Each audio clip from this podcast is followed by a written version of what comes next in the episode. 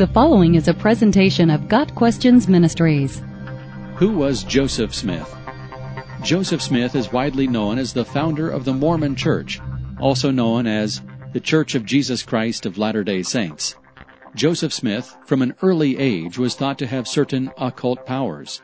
He was known at a young age as a seer and reportedly used a seer's stone to tell him where he could find such precious metals as silver. Both he and his father were known treasure seekers and used divination and magic to carry out treasure-seeking excursions. This, of course, brought him a name and a reputation. To this day, he is considered by some a saint and by others a complete charlatan. Joseph Smith grew up during a time of spiritual revival in America, known as Restorationism. It was at this time, in 1820, that Joseph Smith claimed to have received a marvelous vision in which God the Father and God the Son materialized and spoke to him as he was praying in the woods. He reportedly said that the two personages took a rather dim view of the Christian church, and for that matter the world at large, and announced that a restoration of Christianity was needed, and that Smith had been chosen to launch the new dispensation. Since its beginnings until the present day, the Mormon Church holds the position that they alone represent true Christianity. Mormon leaders have consistently taught that, after the death of the apostles, true Christianity had fallen into complete apostasy, making it necessary for a restoration. But even after the supposed heavenly visitation, Joseph Smith and friends continued to dig for treasure using occult methods. These methods were illegal in that day, and Smith was convicted of glass-looking in 1826. But before his conviction in New York, the new prophet of the Lord continued to stir up controversy with yet another amazing close encounter with heaven. In 1823, Smith claimed to have been contacted by an angel named Moroni, who revealed that there were golden plates at a certain location near Palmyra, New York. On the plates was a history of an ancient man named Mormon and his fabled ancient Hebrew tribe. These plates were said to be a new revelation, another witness to the truth of the Christian gospel.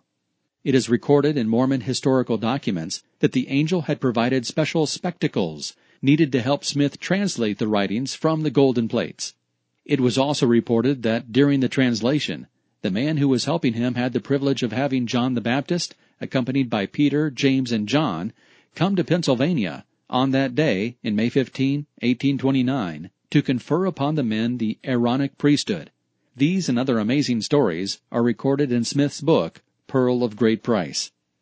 Joseph Smith claimed to have special visions and an incredible opening up of heaven to him, but a statement signed by 62 residents of Palmyra, New York, who wanted others to know that they had known him, his family, his beliefs, and his occultic excursions to find treasure, declared him to be, quote, entirely destitute of moral character and addicted to vicious habits, end of quote. Yet Smith claimed to be God's mouthpiece, and when he spoke, he claimed that God was speaking. This powerful position was taken seriously by many followers, and when Smith had a vision, it was to be taken seriously, no matter if it flew in the face of Christian moral standards. His new revelation from God on polygamy is but one example. Popular or not, Smith's pronouncements from God took him quite a ways for quite a few years. His highly imaginative stories always read like science fiction, mixing and twisting biblical truth with imagination. Smith was always careful to imitate biblical truth, and many times he rewrites the Bible. To many, his theology is a twisted mirror image of real theology. It tempts by using a smattering of the real thing, the things that people know as Bible truth. Joseph Smith met his end at the hands of an angry mob.